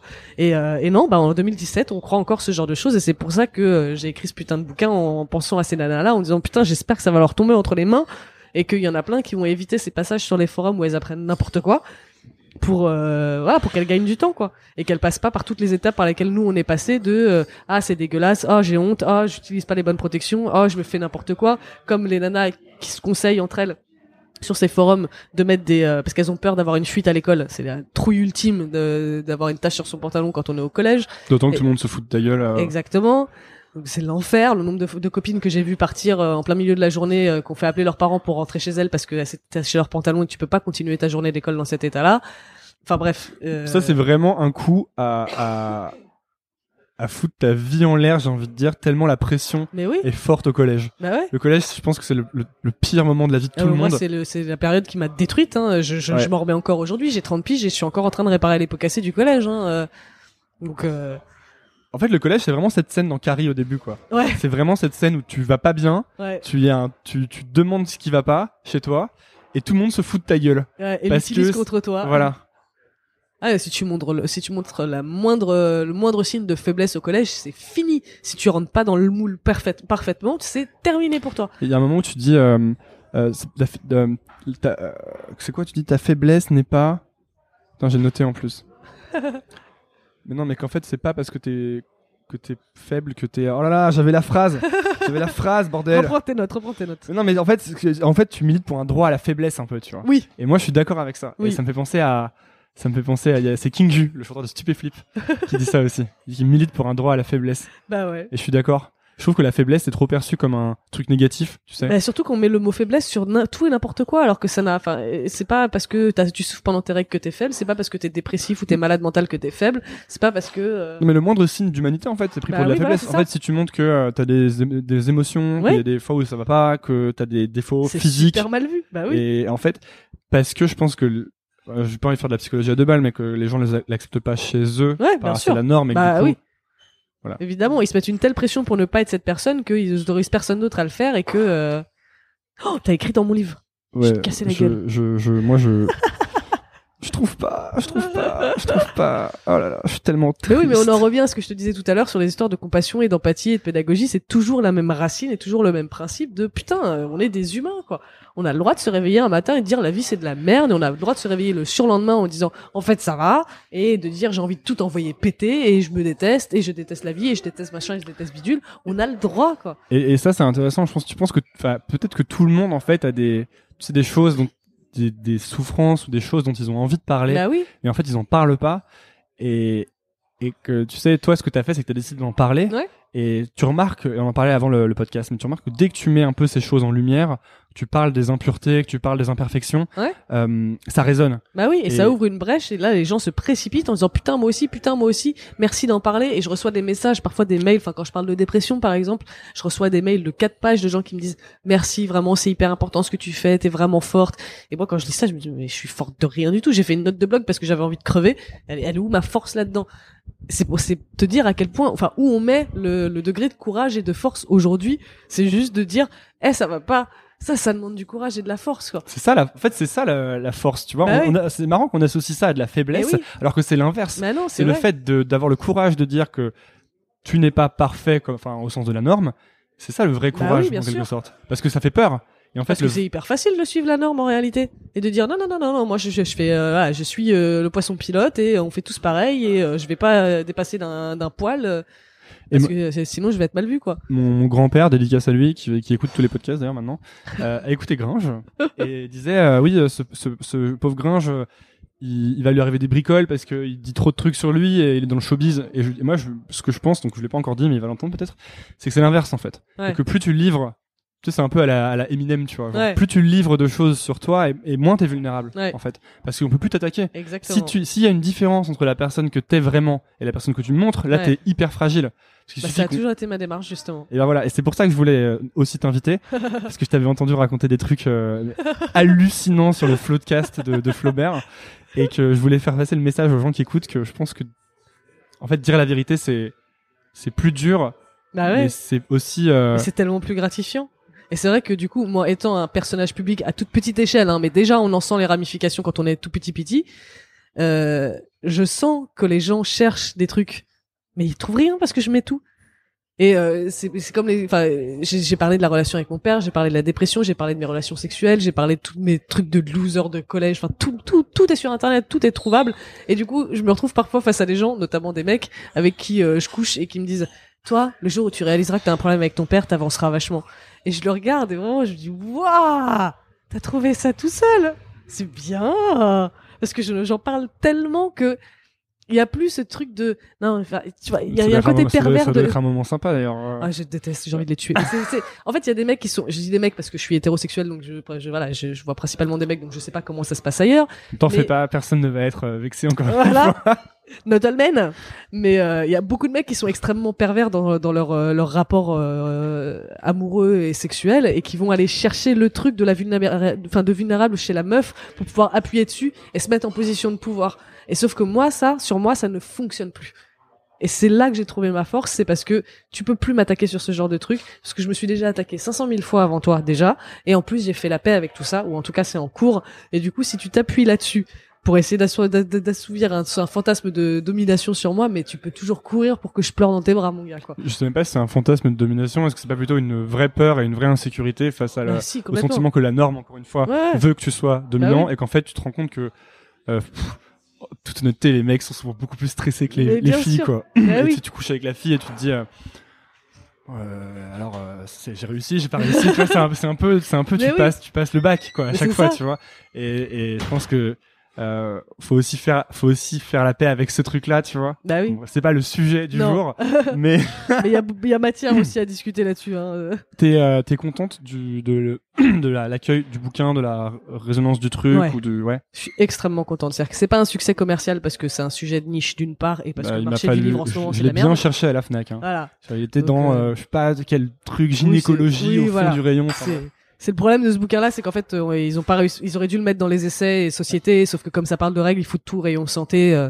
D'ailleurs, sur Amazon, je suis classée dans les rayons santé femmes, donc vraiment encore plus, tu peux me chercher, quoi.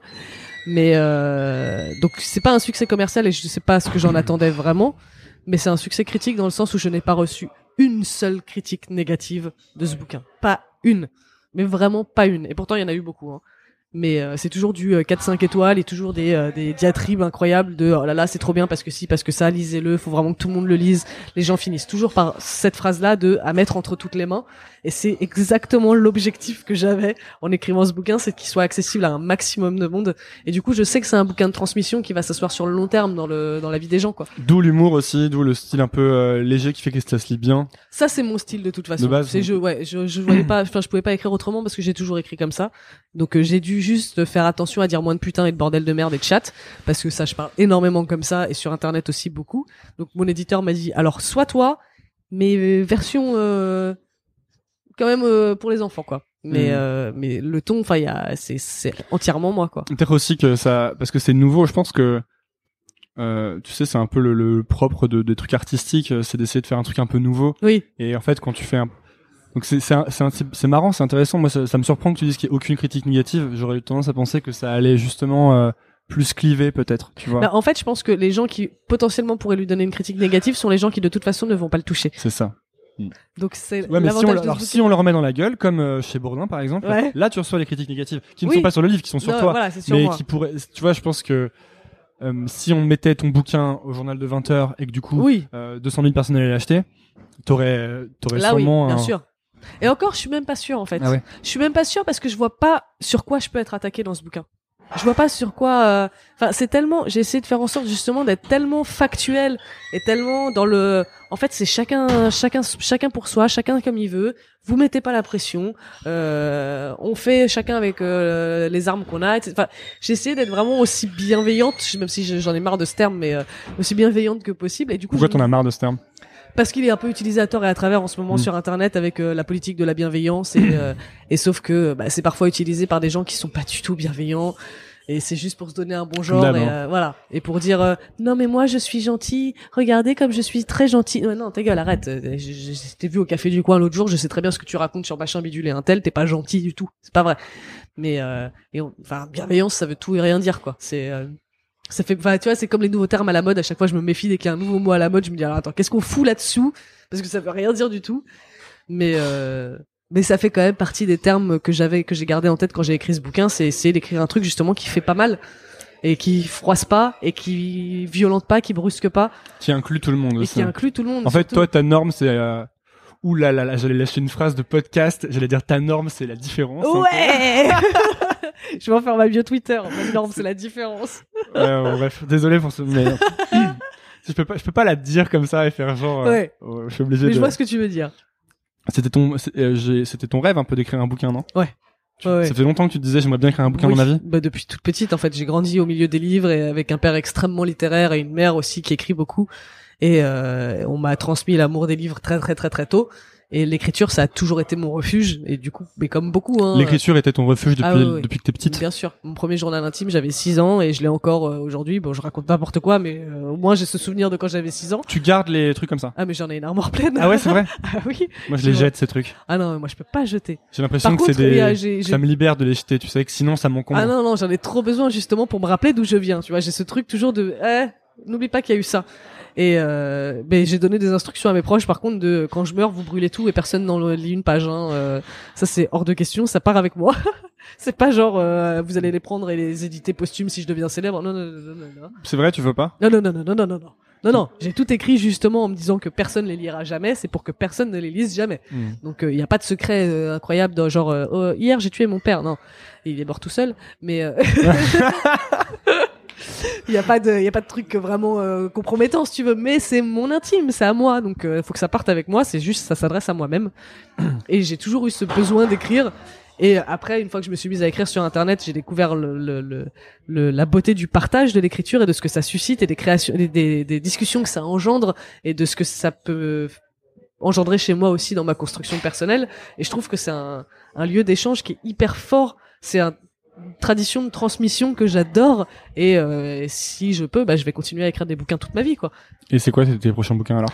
Alors, je peux pas le dire parce que j'ai pas encore signé les contrats, mais j'ai quelques idées qui n'ont rien à voir avec les règles, pas grand-chose à voir avec le féminisme non plus, même si on aura toujours un peu, mais Petite question légère, quand tu t'es dit je vais écrire un bouquin, on est venu te proposer un bouquin? Ouais. Ou... ouais, c'est ça. Ouais, c'est Flammarion qui m'a remarqué. Et par rapport à ton blog Passion monstrueuse, exactement. Ça, d'accord. Et ils sont arrivés direct avec le contrat type ou t'avais pas d'agent ni rien? Non. Enfin, en fait, Flammarion, c'est une équipe qui est vraiment super cool et très humaine pour le coup. On a vraiment les mêmes valeurs en fait, vous êtes pas juste des gens qui nous crachent de la copie, qui nous font de la thune. Vous êtes des êtres humains et on a envie de respecter ça. Et du coup, mon éditeur Christophe Absi, je te salue, a respecté mon ton, a respecté mes volontés. Il m'a rien imposé de ce que de trucs que je voulais pas faire. Si je voulais pas faire un truc, il me disait OK, c'est toi qui choisis. Et j'ai été hyper respectée dans mon contrat. Je suis accompagnée dans tous mes événements presse par des gens de Flammarion. J'ai vraiment eu la meilleure entrée possible dans le monde de l'édition. C'est-à-dire que j'ai pas galéré avec mon manuscrit sous le bras et essayé de le vendre à droite à gauche. Donc là-dessus, encore, je sais que je suis une privilégiée. Parce que résultat, maintenant, ils attendent qu'une chose, c'est que je signe à nouveau chez eux, tu vois. Je sais pas si t'es une privilégiée, hein. Je pense que c'est une bonne, comment dire? C'est un bon principe, je pense, c'est de pas attendre qu'on vienne à toi, c'est de commencer tout seul, tu vois. Oui, c'est ça. Et en fait, toi, t'as fait ton blog. Et je pense que c'est vraiment une bonne manière de commencer tout projet et de pas attendre. En fait, il y a un problème avec le fait d'attendre l'autorisation. Ouais. Tu sais, il y a ces gatekeepers, ces gens qui gardent la clé des trucs cool, genre publier un bouquin, faire un film. Et en fait, t'as toujours des autres manières de le faire. Ouais. Ça peut être publié sur Internet, ça peut être s'auto-publier, il y a des gens qui s'auto-publient. Mais je l'ai envisagé complètement ça d'ailleurs. Hein. Ou faire que un e-book et le mettre sur Kindle. Ça aussi, je l'ai envisagé. Et en fait, je pense qu'il y a toutes ces solutions, mais surtout l'important, c'est de pas, c'est le petit moment, c'est de pas attendre. En fait, c'est de pas attendre l'autorisation pour commencer, parce que tu peux commencer dès maintenant. Et en plus, tout ce que tu commences maintenant, c'est du capital en plus pour la suite. Et sûrement que des gens, si ça marche, parce que les gens qui veulent faire publier des bouquins, ils veulent juste des trucs qui vont peut-être un peu marcher ou intéresser des gens. Ouais. Donc s'ils voient que ton blog marche, ils vont te dire viens, fais un bouquin, ça nous intéresse. C'est exactement ce qui s'est passé avec tous mes projets annexes. À chaque fois, c'est parce qu'on m'avait repéré pour un truc que du coup on m'a invité pour telle face. Tu vois, typiquement les chroniques de l'horreur, c'est Fab, donc le boss de Mademoiselle, qui m'a mis en contact avec Endemol. Ils ont vu ce que je faisais sur mon blog horreur. À la base, on voulait juste faire des vidéos, on savait pas de quoi. Hein. Et ils ont vu ça, ils ont dit bah en fait, elle va nous faire des trucs sur les films d'horreur, c'est obligé, elle peut pas faire autre chose. Et ils m'ont laissé faire ce truc qui était un de mes rêves. Là, Passion monstrueuse, ça a donné un putain de bouquin. Là, j'ai lancé une newsletter sur la sorcellerie moderne. Donc, rien à voir. Hein, c'est quoi la sorcellerie moderne? C'est la sorcellerie, mais sans chaudron et sans yeux de triton. Donc ça demande d'avoir une ouverture d'esprit qui est différente. Hein. Je vois sur ton visage que tu n'es pas client, c'est pas grave. Non, je ne connais pas, c'est tout. Je suis complètement... Parce que j'ai un côté spirituel qui n'est pas religieux. Mais c'est le tarot, les encens, voilà. Bah, c'est pour ma mère ça. Voilà, bah moi c'est ma mère qui est comme ça aussi, je tiens ça d'elle, donc du coup voilà, tu vois, tous mes tatouages un peu chelous, c'est que des amulettes et des trucs ésotériques. Ça c'est encore un truc sur lequel il faut que je progresse niveau tolérance, je crois. Bah oui, mais en même temps, enfin, on peut pas. C'est parce que c'est lié à ma mère aussi, c'est pour ça. Bah peut-être. Mais surtout en plus ça touche à quelque chose qui est tellement pas concret et qui est tellement juste de l'ordre de ce que tu crois et de la foi que tu peux pas raisonner là-dessus, c'est juste. Moi, la religion monothéiste, par exemple, je trouve ça complètement absurde de l'extérieur. Et en même temps, je me dis, bah, ça fait du bien à tellement de gens que, bah, allez-y, faites-vous plaisir. Moi, j'aime pas qu'on me juge avec mes histoires de sorcellerie. Bah, je vais pas juger c'est parce que tu crois en Christ ou Allah ou Bouddha ou j'en sais rien. Ou même si demain tu décides de ressusciter les dieux grecs et de croire en Poséidon, vas-y, fais ton kiff, quoi. On met juste des mots différents sur des principes qui sont exactement les mêmes, qui sont des principes moraux et de la manifestation et les lois de l'attraction et tout ce genre de trucs. Mmh. C'est exactement ça. C'est juste qu'on l'enrobe différemment. Et puis vous vous marrez bien, quoi. Et on se marre bien. C'est surtout ça. C'est y prendre du plaisir en fait. À partir du moment où ça devient une contrainte et que ça devient chiant, ça m'intéresse plus. Mais moi, je prends du plaisir à faire ça, à faire mes petits rituels, à tirer mes cartes en allumant mon encens. Et j'ai l'impression d'être dans Charmed ou dans Buffy. Et je me dis, ah, je suis trop une sorcière. Alors que non, pas du tout. Mais c'est pas grave. Ça me fait plaisir. Et du coup, il y a potentiellement un projet de bouquin qui va naître de cette newsletter incessamment sous peu. Les petits projets qui donnent des grands projets en fait. Voilà.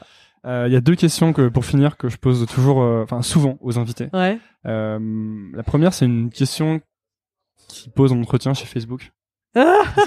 C'est qu'est-ce que tu ferais si tu n'avais pas peur? Bah, pareil, mais en plus, parce que ce que je fais a nécessité que juste de faire, enfin, d'enterrer mes peurs justement. Je suis déjà passé par ce truc de écrire, publier des trucs, me montrer en public. J'en étais terrorisée avant. Et donc, du coup, j'y arrive maintenant parce que j'ai moins peur. Mais j'aimerais pouvoir faire plus. C'est-à-dire que, tu vois, j'aimerais lancer ma chaîne YouTube. Je t'en parlais tout à l'heure, sur les films d'horreur. Je suis terrorisée à l'idée de me mettre devant une caméra. J'ai fait beaucoup de théâtre quand j'étais gamine. Peut-être que j'aimerais bien réessayer d'être comédienne, tu vois. Mais je suis paralysée face à une caméra, j'en suis incapable. Et en même temps, je suis tellement narcissique que j'aime trop qu'on me voit, j'aime trop la reconnaissance. Et du coup, je sais que je passe à côté de quelque chose parce qu'en écrivant des bouquins, on ne devient pas vraiment une superstar. C'est cool de le dire ça aussi, je trouve. Par exemple, tu sais, il y a des... Quand tu dis je suis narcissique, y a... Enfin, je suis nombriliste plus que narcissique. Nombriliste ou égocentrique, enfin, ce qu'on veut, quoi. Je pense que tout le monde a des choses comme ça, tu vois. Genre moi, je sais que j'aime bien aussi le côté... se mettre en avant, partager des trucs. Sinon, je serais pas en train de faire un podcast, d'écrire des trucs, tu vois. Et en fait, je pense qu'il faut accepter quoi ces côtés-là qui sont pas forcément des défauts, c'est juste une partie de qui t'es. Mais tu sais, c'est tellement vilipendé, genre c'est la culture selfie et machin et t'es trop imbu de toi-même et oh là là, elle se trouve trop bonne, elle se trouve trop bien. Non bah je me dis bah écoute, aujourd'hui je me trouve bonne, je me trouve talentueuse, bah je vais le dire et j'ai envie qu'on le voit et j'ai envie que les gens me disent oh, t'es bonne et t'es talentueuse parce que c'est agréable à entendre quand même, bordel. Ouais, et puis je pense qu'il faut juste être en accord avec ce qui t'es, ce que tu veux, et arrêter de te dire à chaque fois qu'il y a un... En fait, arrêter de culpabiliser sur qui t'es, quoi. Je pense que c'est un premier étape. On en revient à ce que tu disais tout à l'heure sur se rendre moins vulnérable en exposant tous ces défauts et toutes ces failles. Ça aussi, ça fait partie des trucs sur lesquels je communique de plus en plus maintenant, parce que ça fait partie des choses qu'on me reprochait avant, où les gens me disaient, t'es quand même vachement centré sur toi-même, t'aimes bien être au centre de l'attention, bah ouais, en fait. Donc maintenant, j'essaye de faire attention à ce que ça fasse pas du mal aux gens, mais parce que ça peut effectivement, quand on a ce genre de tempérament, on peut écraser les autres. Et ça, je le comprends et j'essaye d'y faire attention. Mais bah, quand ça ne concerne que moi, ça ne concerne que moi et c'est tout. Bah oui, j'aime bien être au centre de l'attention, bien sûr. Mais parce que j'ai une histoire qui fait que j'ai une revanche à prendre aussi. Et j'en ai parfaitement conscience. Je me suis fait péter la gueule tous les jours au collège pendant des années. Je suis tombé en dépression, pas possible. Donc j'ai été invisible pendant des années. Et quand j'étais visible, c'était que pour me faire du mal. Donc aujourd'hui, oui, j'ai envie d'être reconnu pour des trucs positifs, bien sûr. Évidemment. Dernière question. Attention, hein, parce que tu dirais quoi à Taous, donc, à 15 ans, enfin, la toi de 15 ans, quoi. C'est marrant parce que ça fait partie c'est un des projets sur lesquels je travaille, justement, le retour à l'adolescence. Je peux pas trop en parler, mais bref, qu'est-ce que je me dirais? Accroche-toi, ça va être chaud. Tu vas en chier, mais ça vaut le coup. Et surtout, arrête de te détester, quoi. J'aurais aimé apprendre à m'aimer plus tôt, parce que je suis aimable. Et ça, j'ai mis beaucoup de temps à l'accepter, à le dire, mais je suis aimable. Il y a des choses qui sont aimables chez moi, il y en a d'autres pas, mais comme tout le monde, je suis pas un vieux tas de merde et je mérite pas de crever et de me faire marcher dessus comme je le pensais quand j'avais 15 ans. Et en fait, j'ai juste envie de retourner dans le passé, de m'attraper, de me faire un câlin et de me dire ça va aller, parce que j'avais tellement besoin d'amour et de reconnaissance à l'époque et j'en ai tellement chié, j'en ai tellement pris plein la gueule. Alors ça paye parce que aujourd'hui je suis celle que je suis à cause de tout ça aussi et je m'en sors pas trop mal.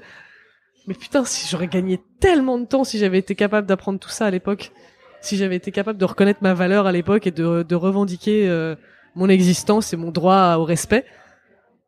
Et c'est ça, en fait, c'est juste, vas-y, ouvre ta gueule, te laisse pas marcher dessus. Eh bien, merci beaucoup, Jack Parker, d'être venu sur Nouvelle École. Je vais pleurer à la fin du podcast, c'est super, merci. Ouais, bah c'est bien, c'est fait pour ça, tu sais, c'est la... Gringe, il disait la Nouvelle École de psychologie. Putain, mais je suis déjà en thérapie, j'ai pas besoin de toi. Hein. Ah, merci beaucoup d'être venu. Où est-ce qu'on envoie les gens qui veulent en savoir plus sur toi ou qui... là où je suis plus présente, c'est sur Twitter, globalement. Jack X Parker, tout attaché. Et Facebook, c'est Jack X Parker, il y en a deux. Et donc ton livre qu'on va redonner, voilà. Le grand mystère des règles, pour en finir avec un tabou vieux comme le monde, chez Flammarion, par Jack Parker, qui a des supers illustrations. Oui. Ça, c'est très très bien. Qui ont été faites par Mademoiselle Floyd, qui est une très bonne amie à moi. Et ça, pareil, Flammarion m'a laissé choisir mon illustratrice et je suis très heureuse parce qu'elle a fait un super travail. Ouais, c'est bien, en effet. Voilà. Merci beaucoup. Merci à toi. Merci d'avoir écouté. Si vous êtes encore là, déjà, bravo. Ensuite, c'est peut-être que l'épisode vous a plu. Si c'est le cas, je vous invite à laisser un avis sur iTunes ou Apple Podcast. C'est ce qui m'aide le plus à gagner en visibilité. Pour cela, rien de plus simple, lancez iTunes de votre ordinateur ou Apple Podcast de votre iPhone, cherchez Nouvelle École, allez dans la section Notes et Avis et laissez un avis. Vous pouvez choisir le nombre d'étoiles, 5 est de loin mon préféré. Merci de soutenir ce podcast et à lundi pour un nouvel épisode. Salut! Mom deserves the best, and there's no better place to shop for Mother's Day than Whole Foods Market. They're your destination for unbeatable savings. From premium gifts to show-stopping flowers and irresistible desserts, start by saving 33% with Prime on all body care and candles. Then get a 15-stem bunch of tulips for just $9.99 each with Prime. Round out Mom's menu with festive rosé, irresistible berry chantilly cake, and more special treats. Come celebrate Mother's Day at Whole Foods Market. Even on a budget, quality is non-negotiable. That's why Quince is the place to score high-end essentials at 50 to 80% less than similar brands. Get your hands on buttery soft cashmere sweaters from just $60, Italian leather jackets, and so much more. And the best part about Quince, they exclusively partner with factories committed to safe, ethical, and responsible manufacturing. Elevate your style without the elevated price tag with Quince. Go to quince.com/upgrade for free shipping and 365-day returns. Even when we're on a budget, we still deserve nice things. Quince is a place to scoop up stunning high-end goods for 50 to 80% less than similar brands. They have buttery soft cashmere sweaters starting at $50, luxurious Italian leather bags, and so much more. Plus, Quince only works with factories that use safe, ethical, and responsible manufacturing. Get the high-end goods you'll love without the high price tag with Quince. Go to quince.com/style for free shipping and 365-day returns.